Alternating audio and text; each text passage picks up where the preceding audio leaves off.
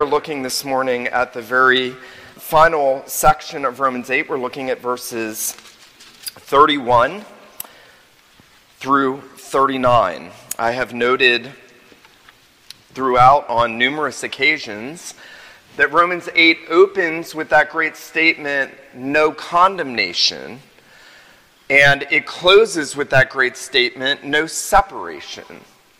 Those are the bookends.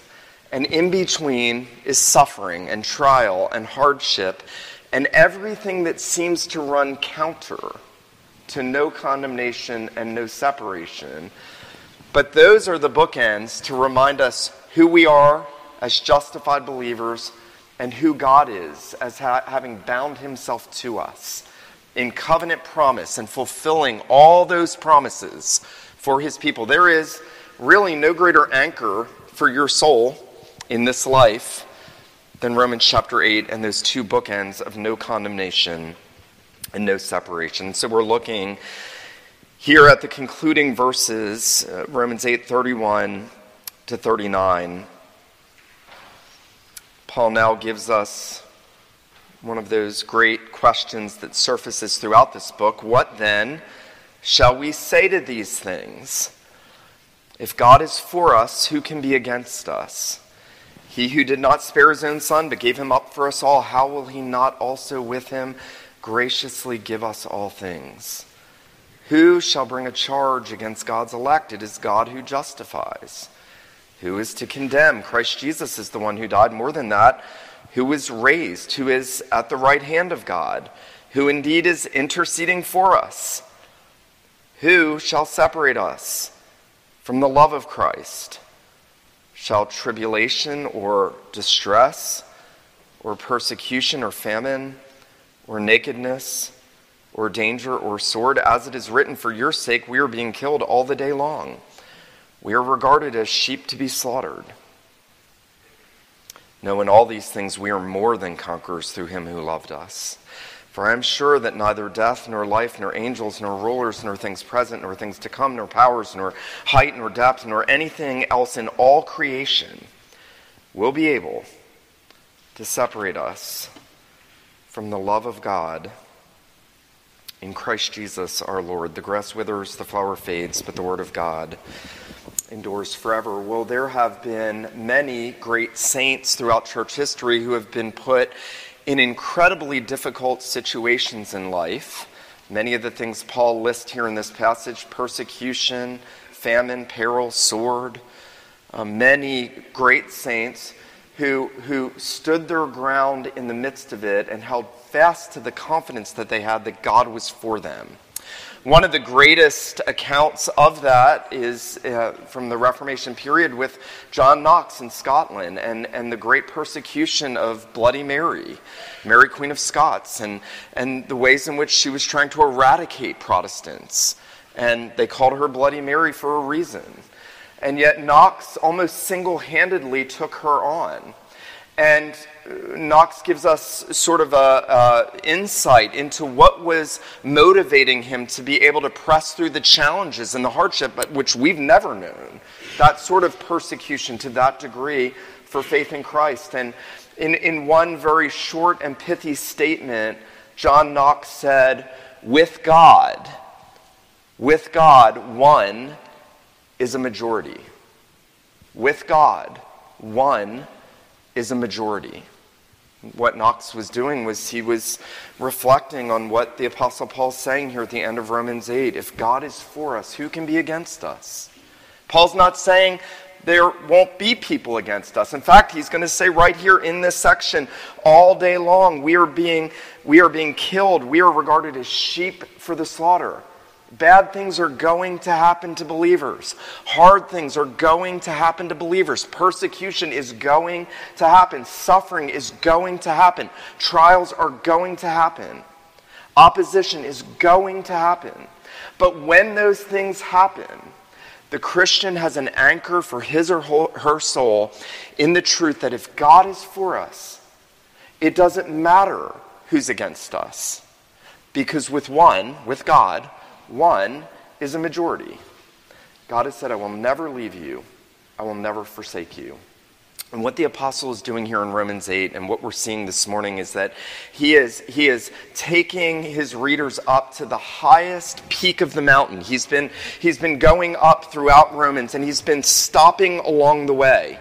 And he's been showing them the vista from the areas in which he's gone up. But now he comes to the very top of the mountain and he stops, as he's done throughout this letter.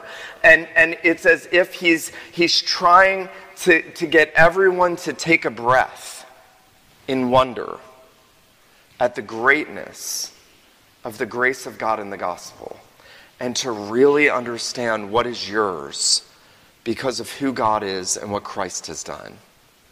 Now, I want us to just see two things this morning. First, I want us to consider the threat to the believer's assurance, and then secondly, the ground of the believer's assurance. Threats to the believer's assurance and the ground of the believer's assurance. Well, notice that Paul does transition here in verse 31 with a very common question. And by the way, everything between verses 31 through 35 are questions. Paul is using these logical questions and answers to help the people understand the greatness of the benefits they have in Christ. But he has used this one particular phrase that you'll see in verse 31. He's used it 7 times in Romans. He used it back in Romans chapter 3, verse 5. Then he used it in Romans 4, verse 1. Then he used it again in chapter 6, verse 1. Then in chapter 7, verse 7. Then in 8:31. He'll use it again in chapter 9, verses 14 and 30. But here in 8:31, he is stopping, and he is saying, what then shall we say to these things? You see, he wants you to stop and reflect on all that he's just taught. All things work together for good for those that love God, who are called according to his purpose. The sufferings of this present time are not worthy to be compared to the glory that shall be revealed in us. Even creation is groaning, waiting for the revelation of the sons of God in the resurrection on the last day. The Spirit indwelling us is groaning within us, helping us intercede to God. And Paul's saying, what then shall we say to these things? Let's step back. Let's look at those again. Let's think about it. What are some conclusions that we should draw from this? And Paul now has a particular thing in mind, and that is the assurance that the believer belongs to the Lord, and that the Lord is with him. The Lord is going to keep him, that the Lord's never going to forsake him, that no matter what happens circumstantially on the horizontal plane, on the vertical plane, the Lord is always with his people, always for his people, no matter what their circumstances tend to say to them. Now, Paul seems to have a threat in mind here, and you'll notice in these questions, these 7 questions that he asked throughout this section, beginning in verse 31, if God is for us, who can be against us? There's a threat. Paul understands that in the minds and the hearts of the people of God, that we tend to shudder back. We tend to move backwards when we feel that people are against us. I mean, I don't know about you, but I like people being for me. I like happiness, I like comfort, I like joy. So I like people being for me, not against me. And in life, sadly, we've all known what it is to have people against us, and how difficult that is, and how much that impacts us. Paul understands that. He understands that believers are not immune to feeling the threats of opposition or persecution or difficulty, but that those things have a real impact. And so Paul asks that first question, if God is for us, who can be against us? And then notice verse 33, who shall bring any charge against God's elect?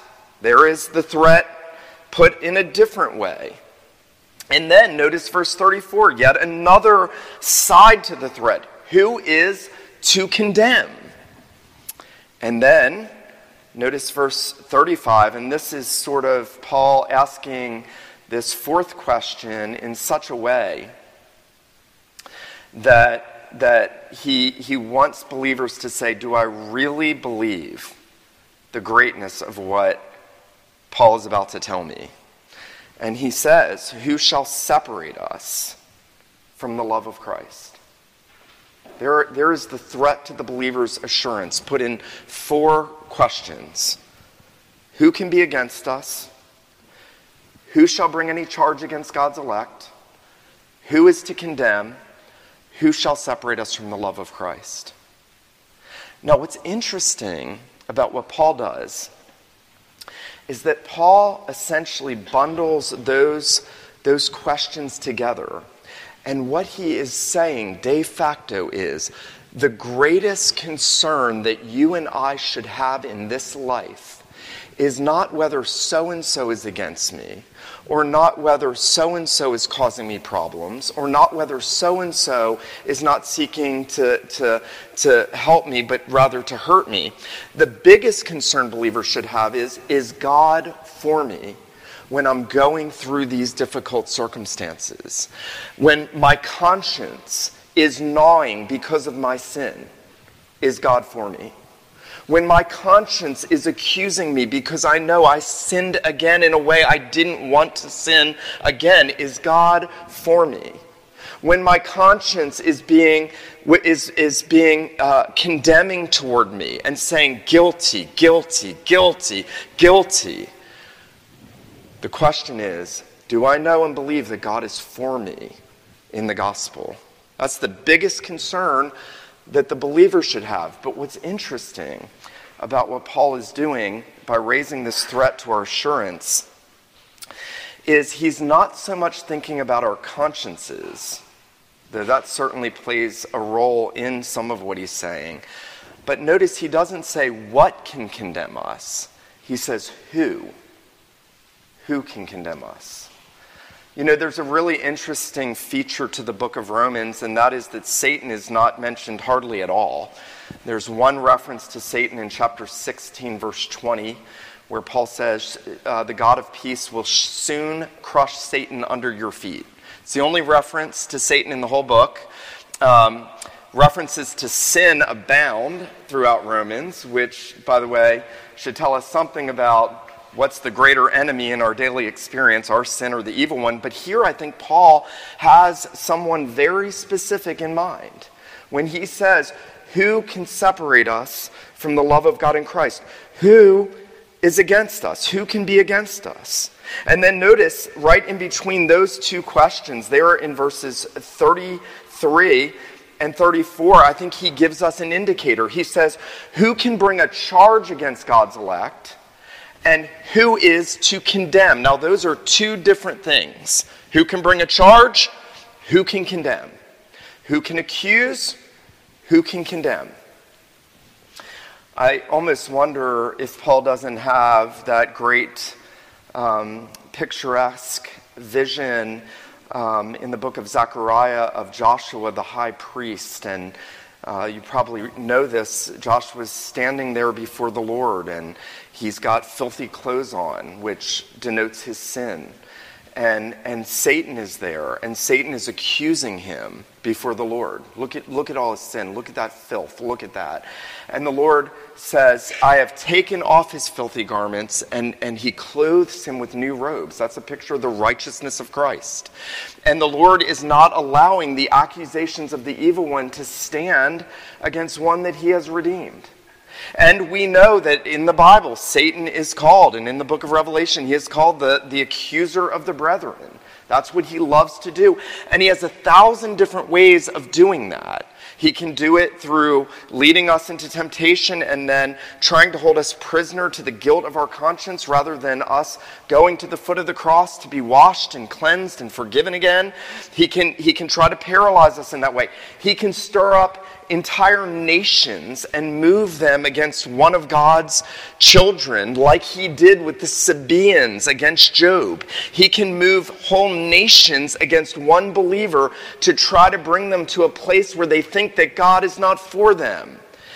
You see, he has so many ways and so many schemes, and I think the Apostle Paul understands that the persecution and the opposition and the trials and the sufferings of believers are often a playground for Satan to accuse you and to try to convince you that God is against you.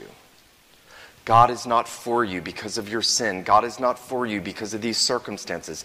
How could God be for you when all of these bad things happen?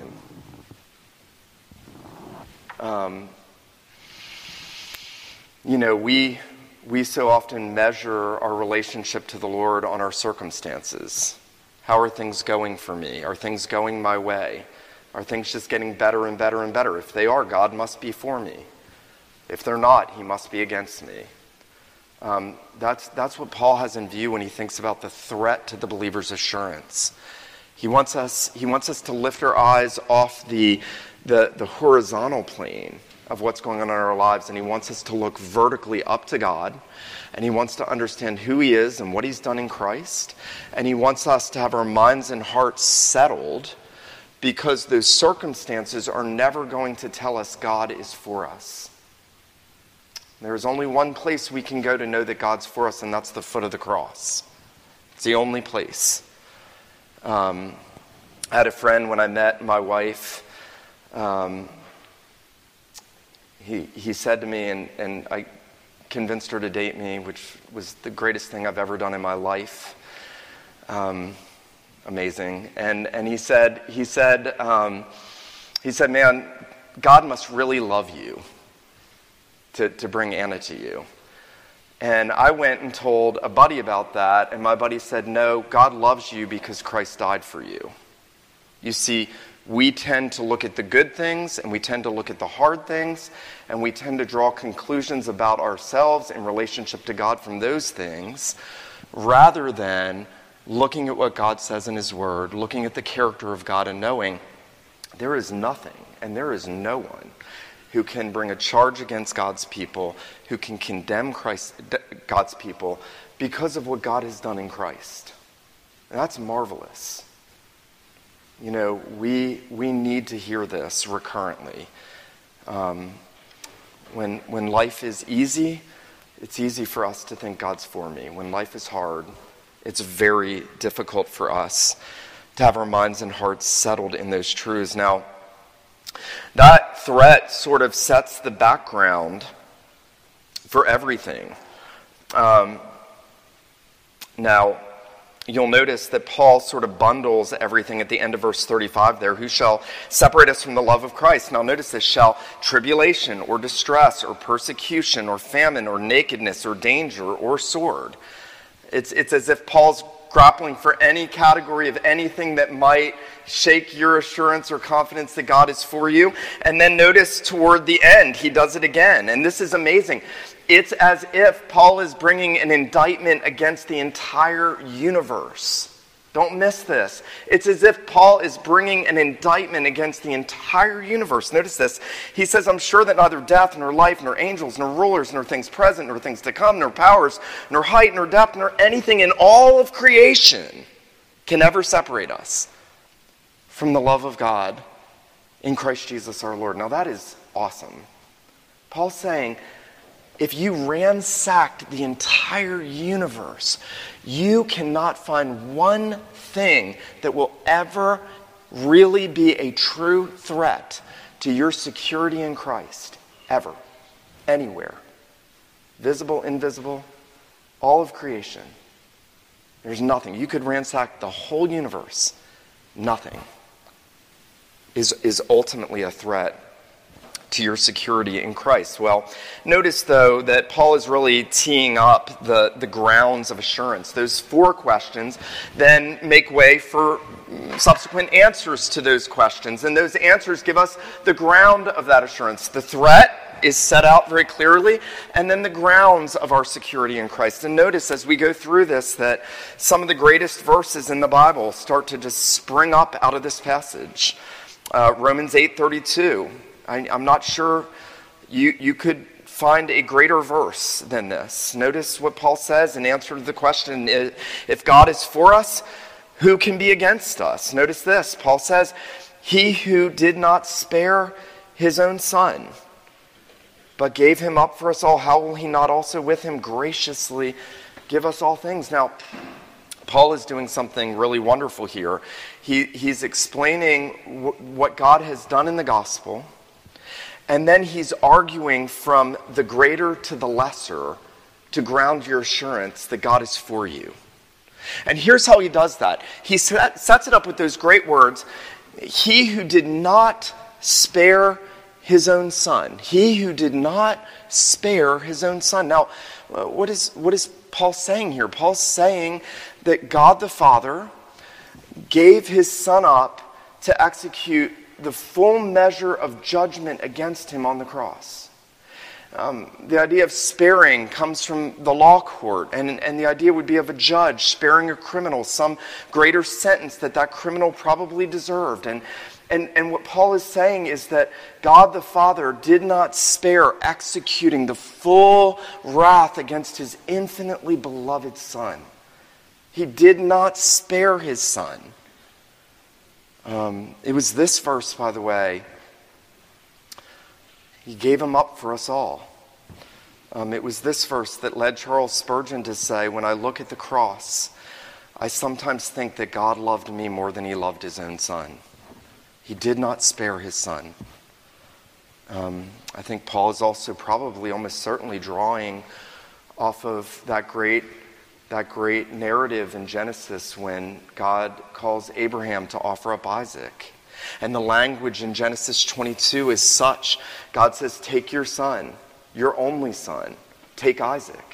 He is your only begotten beloved son, as it were. And I want you to offer him up to me. I want you not to spare him. And Abraham goes through and he takes Isaac up on the mountain, on Moriah. And Isaac's carrying the wood with him. And he puts him on the altar. And as he is about to obey God and not sparing his son, God intervenes and he spares Isaac. But I think that's setting us up in a very real sense for the conclusion of redemptive history. Why would God spare Isaac when he told Abraham to offer him up? Because there had to be a greater sacrifice. A son, an only son, who would not be spared. I think Isaiah the prophet touches on this in Isaiah in that section on the servant songs, Isaiah 50 and following, and when he speaks about the accuser and accusations and charges being brought. It seems like it's forming the background of what Paul's saying here, but in Isaiah 53, in the great chapter about the suffering servant, Isaiah says about the promised Messiah, it pleased the Lord to crush him. It pleased Jehovah to crush him. It was the good pleasure of God to crush him. And what makes that so amazing is that the Father did not spare the Son, even when the Son prayed and asked if there was a way he could be spared. Because in the Garden of Gethsemane, the Son said, Father, if it's possible, if there's any other way than me having to drink the cup of this wrath, to have the fellowship broken, to be forsaken by you, to lose that intimate fellowship that I've never had broken one second in my life, if it's possible for you to spare me, would you do that? That was the Son's will according to his human nature. Now, we know that the Son volitionally laid down his life. It wasn't against his will. This is not cosmic child abuse. The Son is God. The Son consented in eternity to laying down his life willingly and taking it again. The Father and the Son share the same divine essence and will, and yet in the council of eternity, the Father has to act as the offended party, the one against whom we've sinned, and the Son as the one who stands in the place of the offended party. And so Paul sees all of that when he says, he who did not spare his own son, but gave him up for us all. Listen to this, John Murray, reflecting on this verse. It says, God the Father did not withhold or lighten one whit of the full toll of judgment executed upon his well-beloved and only begotten Son. There was no alleviation of the stroke. It pleased the Lord to bruise him. He put him to grief. There was no mitigation. That's what happened at the cross. There was no mitigation. There was no mercy for Christ. There was no sparing. There was no alleviating of him taking that wrath to the fullest extent, enduring, as it were, hell on the cross because of our sin. And yet God did not spare his Son, but gave him up for us all, delivered him up for us all. You know, when you read the gospel narratives, you'll find that Jesus is being delivered up by seemingly everyone from the moment he's arrested. He's delivered up by Judas. He's delivered up by the Roman soldiers. He's delivered up by Herod. He's delivered up by the Jews. He's delivered up by Pilate. Everyone is delivering Jesus over to judgment. And yet, as Octavius Winslow so famously stated it, that Jesus was not delivered up by Pilate, ultimately, or by the Jews, but by God the Father because of his love for those he was going to redeem. You know, Simon Peter says this in Acts chapter 2 when he says, you know, you took him with lawless hands, you delivered him up and crucified him. And then he says, but that was all according to God's determined purpose and foreknowledge, everything that God determined would happen. He did not spare his Son. He gave him up for us all. And then notice he argues from the greater to the lesser. If he gave us the greatest thing he could give us, think of this, there is nothing greater than the infinite and eternal Son. And if God the Father would give him up for you, you can be assured that anything less than that, any lesser gift, that he is not going to withhold that. Notice what Paul does here. In verse 32, he says, if he gave him up for us all, how will he not also with him graciously give us all things? The security that you long for, the resurrection that you hope in, the end of suffering and persecution and opposition, the eternal life that you long to know is yours, the assurances that God gives. If he gave up his Son, if he did not withhold the greatest gift, you can be sure that he's not going to withhold any other lesser gift from you. That's amazing. Remember, Paul did this back in chapter 5. He said, if when we were enemies, Christ died for us, he says, much more, now that he has reconciled you, will you be saved from wrath through him. There's always the greater to the less, or the greater to the greater in Paul's thinking. And so Paul is giving us the ground of the believer's assurance. Now, it's not just that the Father gave the Son up. Notice the answer to the second question there in verse 33. Who shall bring any charge against God's elect? It is God who justifies. Again, think of Zechariah the high priest. That's a picture of justification. His dirty clothes were taken off. He was clothed with new robes and robes of righteousness. He was justified. All the accusations of the evil one couldn't stick because God had justified him. All the accusations of the evil one against you and your conscience and your sin and anything that you seem to be experiencing that makes you think God is not for me. Paul says, well, if he's justified you, no one can even bring an accusation against you. No one can bring a charge that will stand against you because God has fully atoned for your sins in the death of Jesus on the cross. That's awesome. Now, Paul does something amazing as he unpacks the ground of the believer's assurance. He says the Father gave up his Son, did not spare him. He says the Son, by his death, has justified you. No one can bring an accusation against you. And then notice what he does. He answers the third question, who is to condemn, by saying Christ Jesus is the one who died. More than that, was raised, who is at the right hand of God, who indeed is interceding for us. Right now, Jesus is interceding for his people. That's amazing. Right now, Jesus Christ is interceding for you. In the worst moments that you have, in the worst and hardest situations you find yourself in, Christ, the risen one, who who died and rose again, is even now interceding for us. That's a great ground of our assurance that God is for us and that nothing can be against us.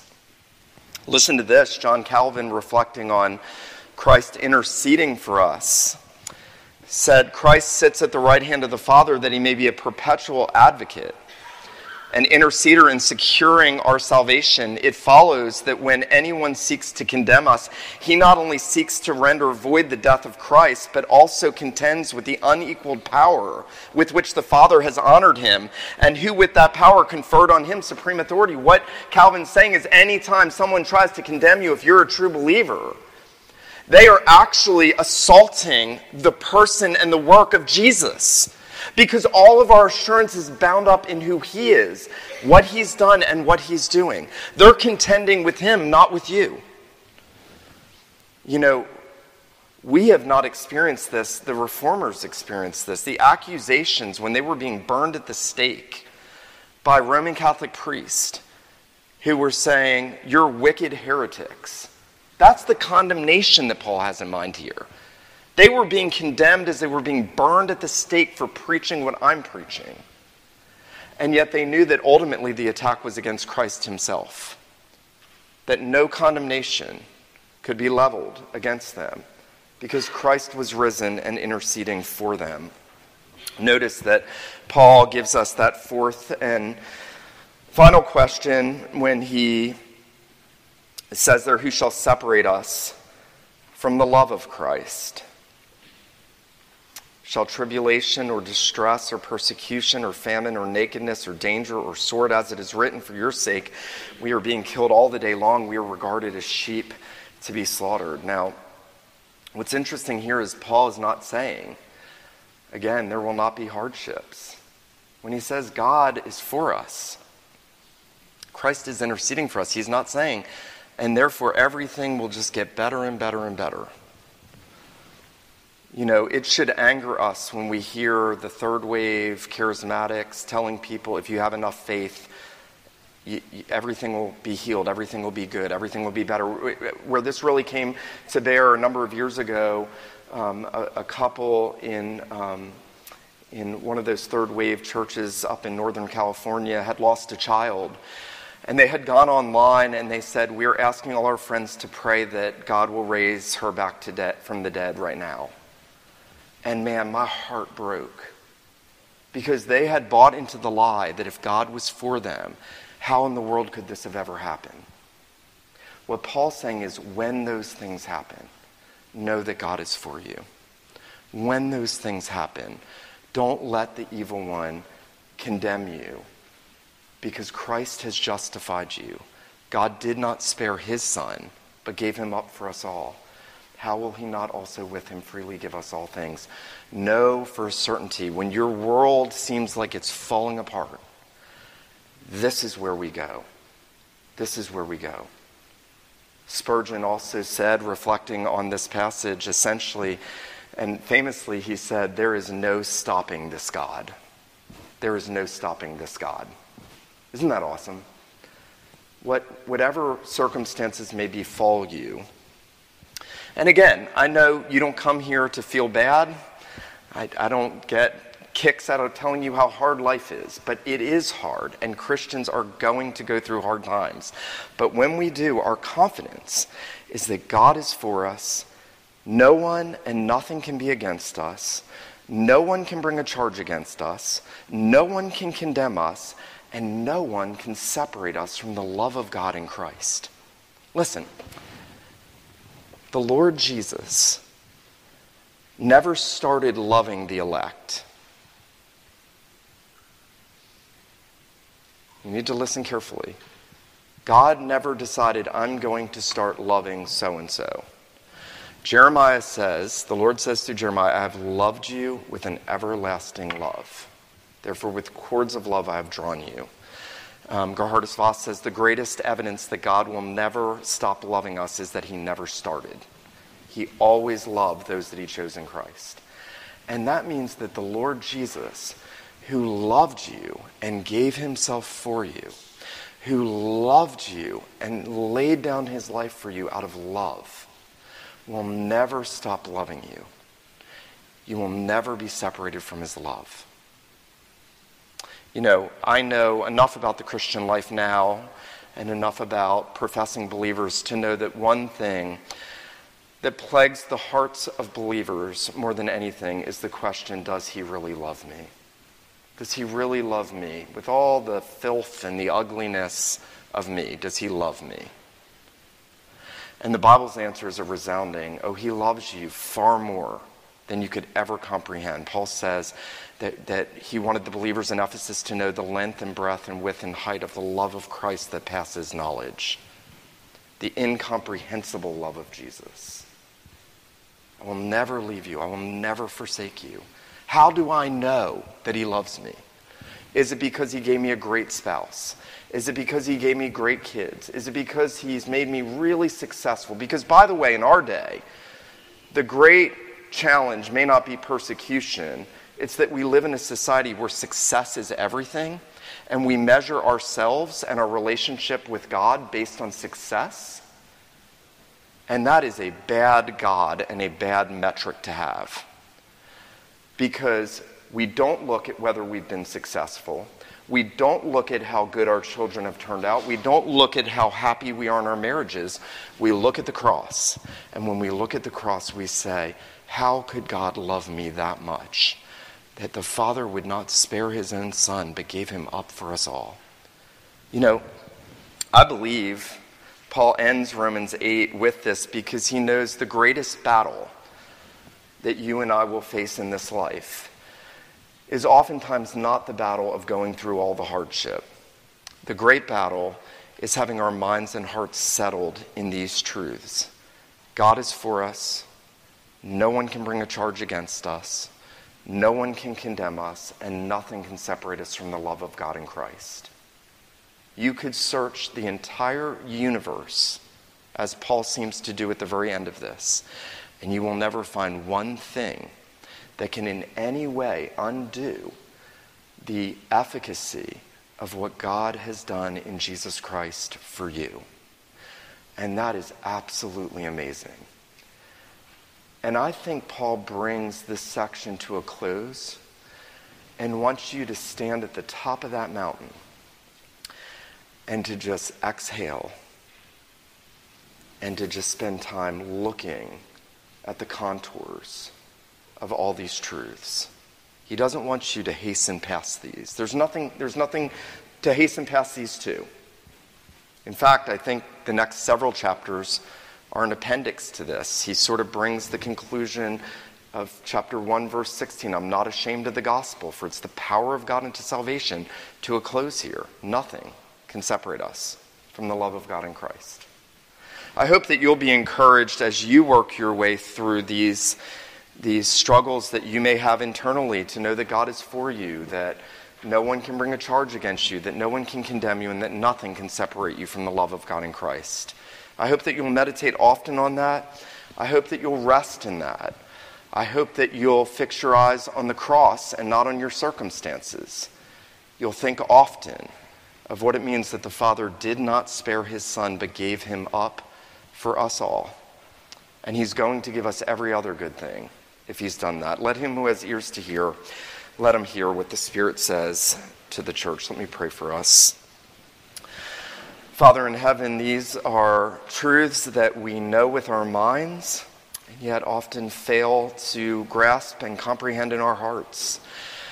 We ask this morning, our God, that you would not only expand our minds in the horizon of the greatness of your love for us, in your giving your Son for us, in the love of Christ for us, but we pray, our God, that you would cause them to reach into every single recess of our hearts, that they would touch our consciences, that, Lord, you would strengthen our minds and our hearts in these truths, and that you would enable us to hold fast to them, even as you have promised to hold fast to us. We pray, our God, that when you call us to go through the deep waters, you will remind us that you are for us, that you are with us, and that nothing will separate us from the love that you have for us in Christ Jesus. And so, Lord, would you work these truths in your people? Would you astonish them afresh with it? Would you draw those who have never come to a saving knowledge of Christ into the arms of the Savior through these truths? We pray these things in Jesus' name. Amen.